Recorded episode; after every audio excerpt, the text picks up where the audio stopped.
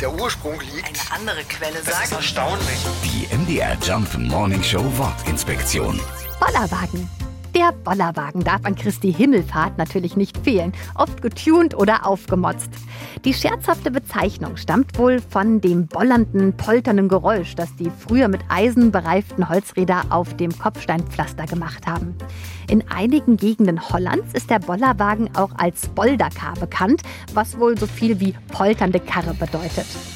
Heute poltern die Bollerwagen oft weniger und sind nicht nur für den Männertag im Einsatz. Vor allem Familien mit Kindern nutzen diesen Bollerwagen, weil er so praktisch ist. Es gibt mittlerweile sogar leichtgewichtige faltbare Wagen, die sind dann ähnlich wie Kinderwagen zusammenklappbar. Egal mit welchem Gefährt Sie morgen unterwegs sind, wir wünschen auf jeden Fall viel Spaß. Die MDR Jump Morning Show Wortinspektion. Jeden Morgen um 6.20 Uhr und 8.20 Uhr und jederzeit in der ARD Audiothek.